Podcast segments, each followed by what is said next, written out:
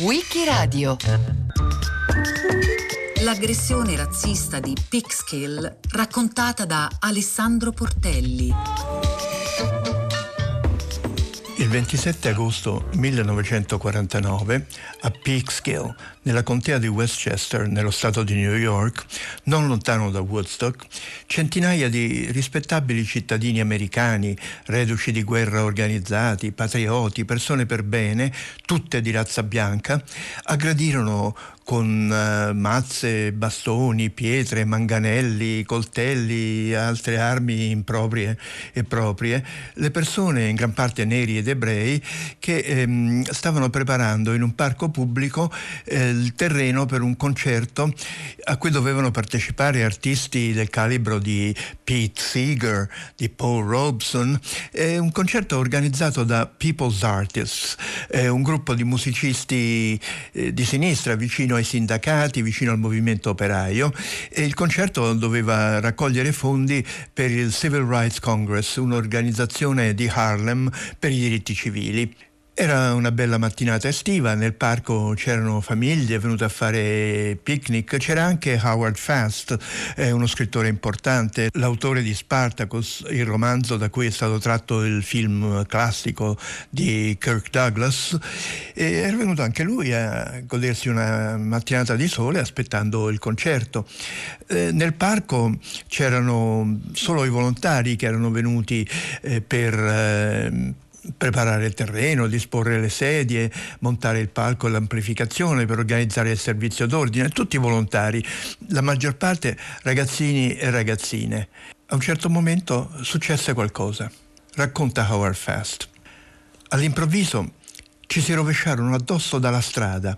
Saranno stati più di 300, con manganelli, pugni di ferro, sassi in mano, berretti della American Legion, l'associazione dei reduci. La strada era stretta, riuscimmo a respingerli, ma dietro di loro c'erano altre centinaia e la strada era bloccata, avevano fatto una barricata di sassi, messo un camion di traverso, perciò non poteva arrivare nessuno a soccorrerci.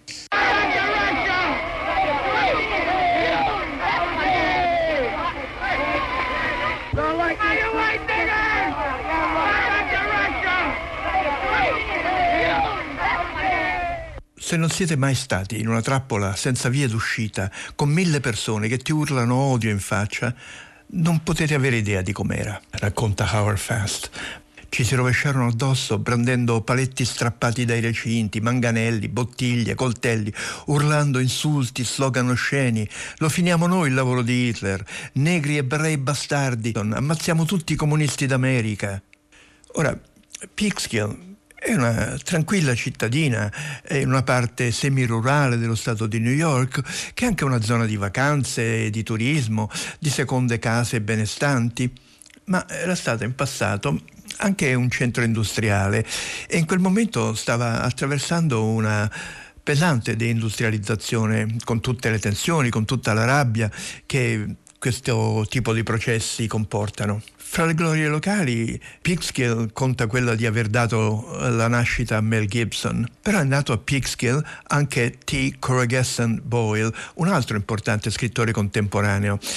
E in un suo romanzo, World's End, eh, Boyle racconta molto accuratamente quello che successe quel giorno. Scrive ci doveva essere Pete Seeger con la sua chitarra, con le sue canzoni sui lavoratori. Ci dovevano essere due oratori, uno del sindacato della Ladies Garment Workers Union, il sindacato dei lavoratori dell'abbigliamento femminile, e uno comunista, un reduce della guerra di Spagna. Però la grande attrazione era Paul Robeson. Paul Robeson era nero, e comunista.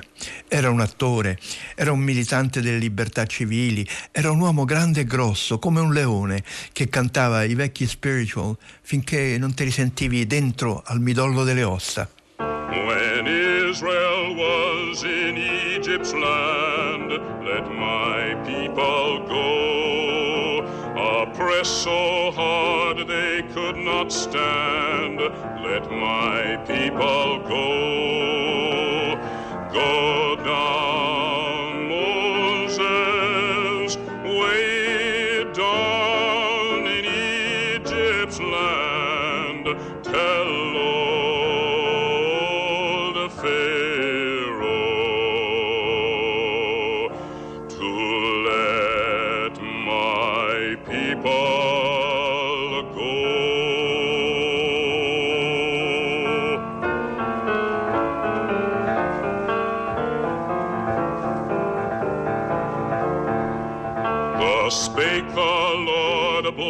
Moses said, Let my people go.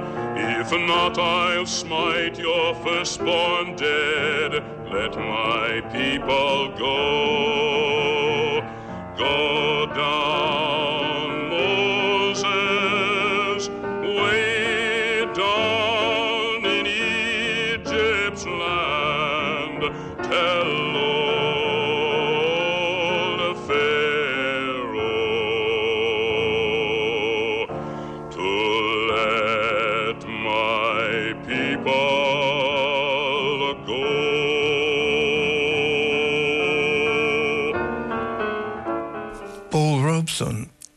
delle grandi figure del XX secolo.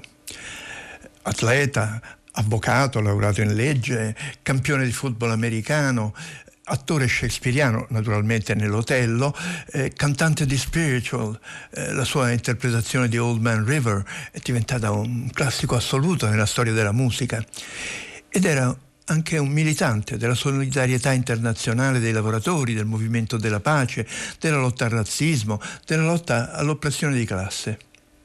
Nel 1949 siamo nel momento in cui esplode la guerra fredda.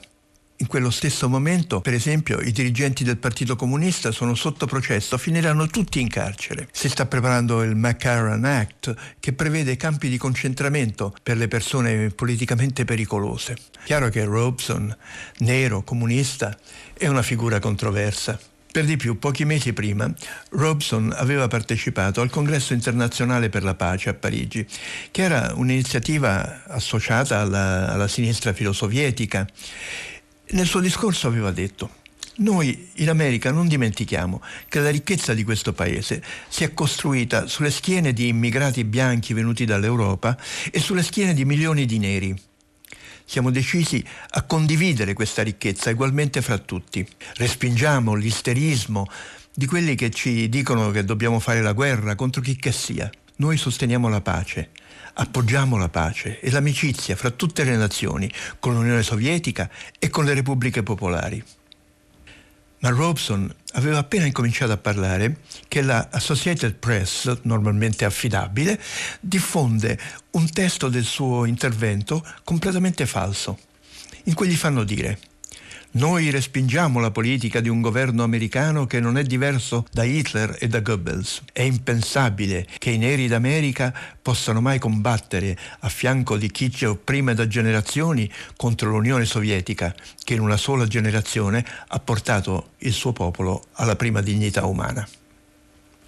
Ora, se c'è un esempio intenzionale di falsa notizia, il racconto inventato e falsamente attribuito a Paul Robeson dalla Associated Press è un caso da manuale.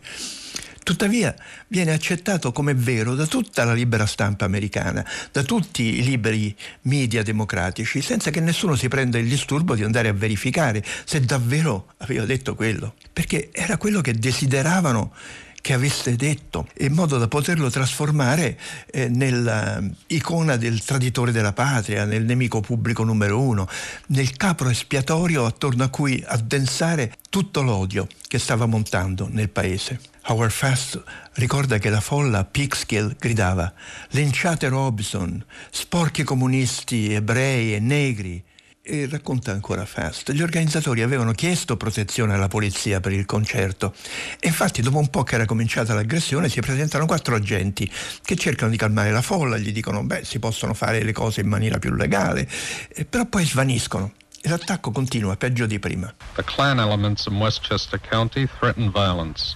Police protection was asked. Four deputies showed up to watch 700 so-called veterans attack the early picnickers. These 700 hoodlums closed the only exits, and for three hours they were kept from killing the women and children by a brave group of 39 men and boys, Negro and white.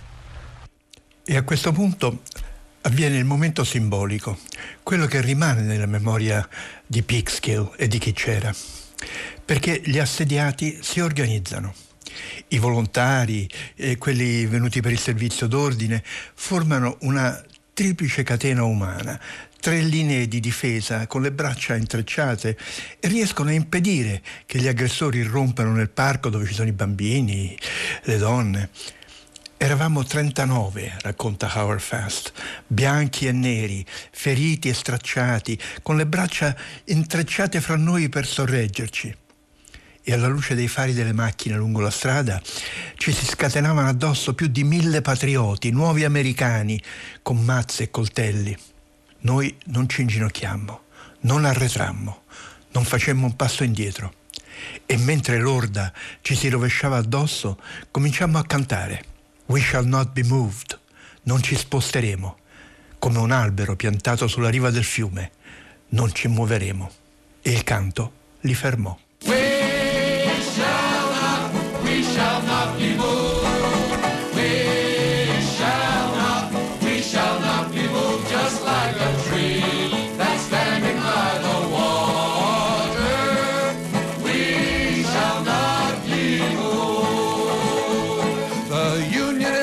Behind us. We shall not be moved The union is behind us, we shall not be moved, just like a tree that's standing by the water.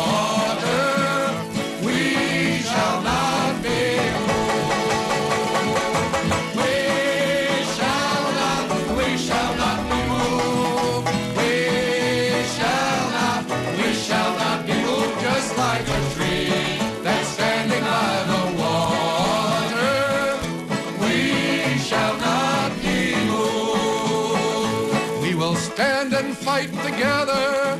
We shall not be moved. We will stand and fight together. We shall not be moved. Non era un miracolo. L'avreste capito se fosse stati lì, racconta Howard Fast. Fu una cosa logica, ragionevole. Avevamo smesso di avere paura.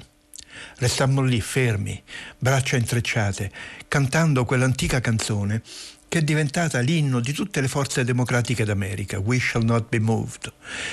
Per gli aggressori fu come un enigma morale, bianchi e neri, intrecciati, abbracciati, fermi sul posto. Rimasero un attimo in silenzio, a guardare, a cercare di capire, ma che razza di gente eravamo? Poi uno di loro scagliò la prima pietra.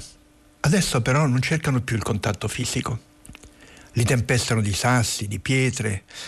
Un ragazzo nero di 17 anni viene preso in piena faccia e ridotto a una massa sanguinante di denti rotti, eh, di nas- naso spezzato. Un ragazzo bianco che stava accanto a Howard Fast è colpito alla tempia, crolla a terra senza un suono. Solo dopo un tempo che sembra non finire mai, riescono a formare come una testuggine e a rompere l'assedio. E si trovano davanti la polizia che ha assistito senza muovere un dito all'aggressione e che invece di aiutarli minaccia di arrestarli tutti per omicidio. C'è stato un ferito fra gli aggressori. Poi uscirà fuori che era stato un incidente fra gli aggressori stessi, che quelli del concerto non c'entravano per niente. Però è già chiaro fin da questo momento da che parte stanno le forze dell'ordine e da che parte staranno in futuro. Il giorno dopo i giornali rispettabili deplorano gli eccessi dei patrioti di Peekskill pur riconoscendo che le intenzioni erano buone onorevoli. Altri giornali approvano entusiasticamente. Lo slogan Svegliati America, Peekskill l'ha già fatto, diventa il grido di battaglia di tutta la destra xenofoba e razzista in tutti gli Stati Uniti.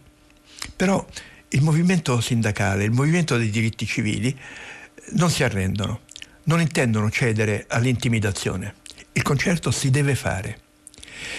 In quel momento il movimento sindacale non è stato ancora del tutto completamente epurato, quindi rimangono sindacati di orientamento progressista, portuali, elettrici, abbigliamento, concerie, sindacati da dove ancora non è stata portata a termine la purga dei sospetti di comunismo.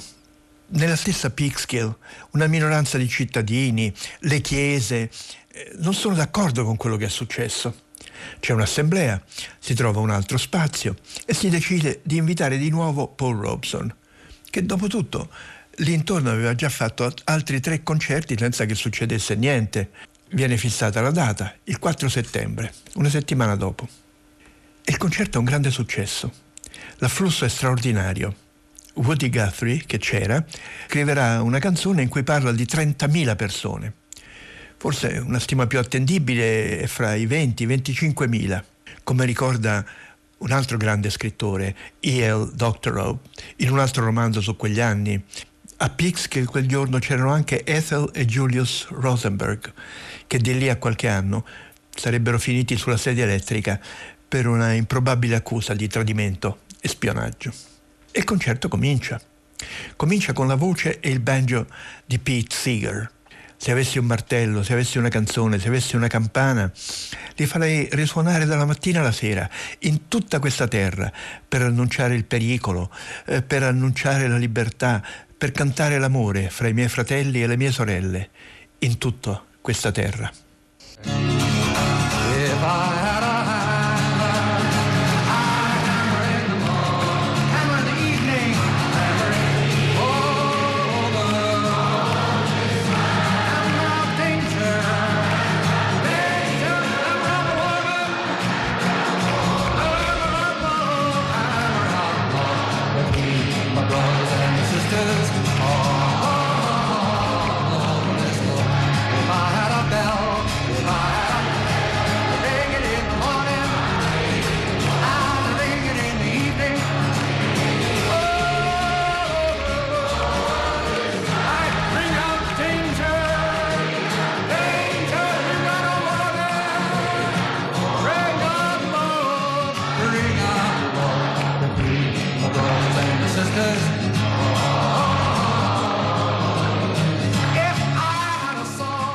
Stavolta la linea di difesa è una catena umana formata da 2000 operai bianchi e neri dei sindacati, tutto attorno allo spazio all'aperto dove devono esibirsi i musicisti. Fuori c'è un migliaio di contromanifestanti, affiancati, sostenuti dalle forze dell'ordine, schierati lungo la stretta strada di campagna che porta dal parco alla strada per New York per il ritorno. A mano a mano che il concerto comincia, fuori dal parco cominciano le violenze. Gli spettatori che stanno ancora arrivando vengono bloccati dai patrioti, trascinati giù dalle macchine, picchiati. Quando cercano di resistere intervengono le forze dell'ordine e li picchiano ferocemente coi manganelli. Su una collina dietro il parco appare una croce in fiamme, una croce ardente, il simbolo del Ku Klux Klan. Si parla di cecchini appostati dietro il parco per sparare e uccidere Paul Robeson. Lui canta sotto un grande albero e un gruppo di operai, operai bianchi, operai neri, gli fa da scudo umano circondandolo mentre canta. Alla fine Robeson conclude trasformando la, la, sua canzone simbolo, Old Man River, in un canto di lotta e di resistenza. Continueremo a combattere finché continuerà a scorrere il vecchio fiume il fiume che incarna la storia, la memoria degli afroamericani e nessuno lo potrà fermare.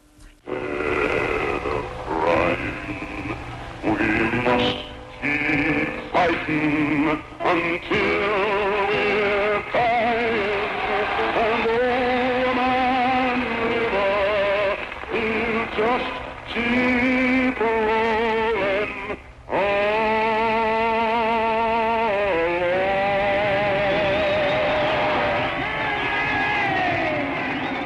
Il concerto arriva fino alla fine, ma il disastro comincia subito dopo. Quello che era successo una settimana prima non è niente in confronto a quello che succede adesso. A mano a mano che la gente si avvia per tornare verso casa, viene indirizzata dalla polizia in una stradina stretta dove è costretta a muoversi a passo d'uomo tra due forche caudine di patrioti e di forze dell'ordine. Pete Seeger racconta. Ci saranno stati 900 agenti, poliziotti, Guardia Nazionale. Non fecero niente per impedire che l'orda ci si scagliasse addosso. I teppisti rovesciarono le macchine, ci presero a sassate, la gente fu ferita dai sassi e dai vetri dei finestrini che gli scoppiavano in faccia. E la polizia guardava e rideva. This is Pete Seeger. I was there too. There were 900 police, deputies and state troopers at Peekskill. They allowed the mob to form along a four-mile line of road and directed all traffic down this only exit and then stood by watching while the hoodlums threw rocks through the windows of cars and buses. Per tutta la sera ci fu un regno del terrore in tutta la contea di Westchester, racconta Pete Seeger. E poi, quando scese la notte, la polizia entrò in azione. Invase lo spazio dove si era tenuto il concerto e cominciò a bastonare il servizio d'ordine del sindacato. A sua volta Howard Fast racconta. I poliziotti, impazziti di odio, picchiavano coi manganelli sulle macchine, sfondavano i finestrini, scagliavano insulti razzisti, la schiuma e la sporcizia dell'odio razziale represso e finalmente liberato in questi guardiani della legge. Heads were bashed in, eyes were cut by flying glass.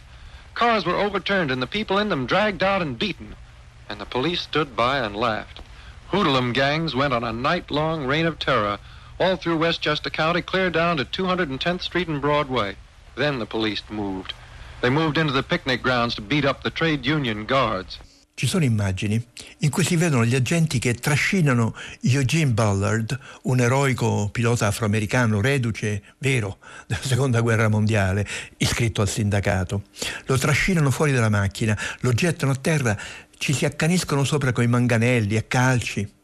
Una pietra sfonda il parabrezza della macchina di Sidney Marcos, operaio del sindacato dei conciatori, padre di due bambini.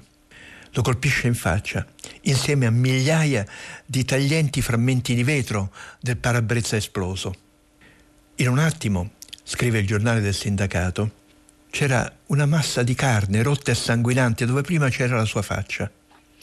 Non c'era più niente dove prima c'era il naso e al posto dei suoi occhi c'era una maschera d'orrore. I feriti ufficiali saranno almeno 160. Dico ufficiali perché la violenza e la discriminazione continuano anche dentro gli ospedali. Quando Sidney Marcos viene ricoverato in ospedale, finalmente, lo accoglie un rappresentante del governatore e lo interroga. Chi ti ha pagato per venire qui? Chi ti ha dato i soldi?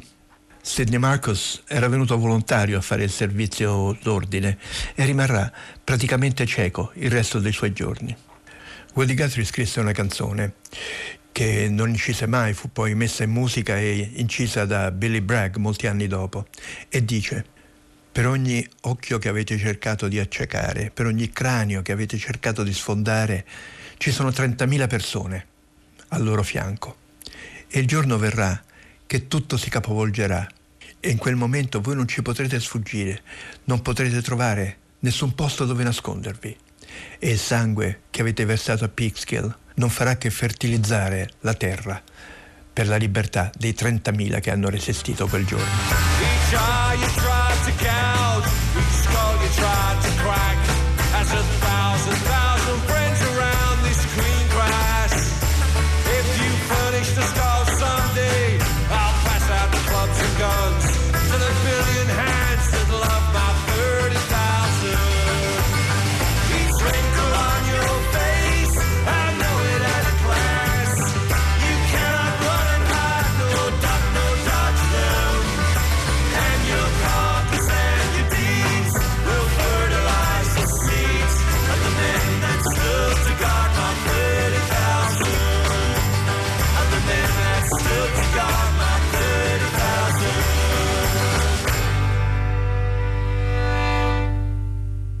Quando tutto fu finito, Pete Seeger raccolse i sassi, le pietre che avevano sfondato i finestrini, gli erano finiti nella macchina, li portò via e li adoperò per metterli nel cammino della nuova casa che si stava costruendo, proprio, proprio lì vicino a Peekskill. Era un monito, era un modo per dire non finisce qui. Peekskill non è un caso isolato. Pete Seeger finì in lista nera, ci rimase per più di 15 anni. Paul Robeson ebbe il passaporto sequestrato in modo che non potesse continuare a spargere la sovversione nel mondo. Il ministro della giustizia e il governatore dello Stato di New York affermarono che la polizia era da lodare perché aveva agito perfettamente e la colpa di tutto era dei comunisti. E comunque, l'America di Peekskill non è affatto scomparsa. L'America di Peekskill l'abbiamo vista di nuovo in televisione, l'abbiamo vista quel giorno, quel 6 gennaio del 2021, quando ha dato l'assalto al Campidoglio a Washington. Però da quelle giornate rimane anche altro. Rimane l'immagine di quella catena umana, di quella linea che ferma l'aggressione e che fa di Peekskill non solo un simbolo di violenza subita, ma anche un simbolo di resistenza. Tenete la linea, dice la canzone che Pete Seeger compose poco dopo. E Paul Robeson dirà, questi teppisti, ispirati dal Ku Klux Klan, protetti dalla polizia, non possono far tacere il canto di libertà in tutta l'America. Noi continueremo a cantare, continueremo a tenere liberamente i nostri concerti in tutto il paese. These Klan-inspired and police-condoned hoodlums cannot stop the song of freedom in America. We're going on singing and presenting our concerts in every corner of America. Hold the line, canta Pete Seeger. Tenete la linea, non fate un passo indietro, non arretrate. Perché come abbiamo tenuto la linea a Peekskill, la terremo ferma in tutto il paese. È stato versato il nostro sangue a Peekskill, siamo stati feriti, picchiati, ma abbiamo respinto i fascisti e respingeremo i fascisti ancora, li respingeremo dovunque, fin quando torneremo a respirare un'aria di libertà.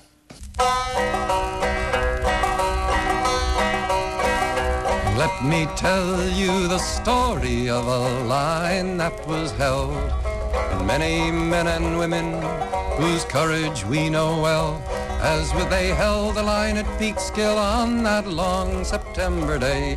We will hold the line forever till the people have their way. Hold the line, hold the line. As we held the line at Peekskill, we will hold it everywhere. Hold the line, hold the line. We will hold the line forever till there's freedom everywhere. There was music, there was singing, people listened everywhere. The people, they were smiling, so happy to be there. While on the road behind us, the fascists waited there. Their curses could not drown out the music in the air. Hold the line, As we held the line at Peekskill, we will hold it everywhere. Hold the line, hold the line. We will hold the line forever till there's freedom everywhere. For the grounds were all surrounded by a band of gallant men. Shoulder to shoulder, no fascist could get in. The music of the people was heard for miles around. Well guarded by those workers, their courage made us proud. Pull the line, pull the line. As we held the line at Peekskill, we will hold it everywhere. Pull the line, pull the line.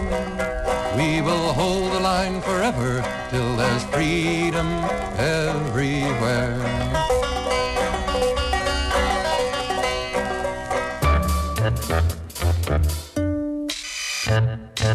Il 27 agosto 1949 a Peekskill, nello stato di New York, il concerto di Paul Robeson e Pete Seeger a sostegno dei diritti civili viene interrotto dall'aggressione dei razzisti del luogo.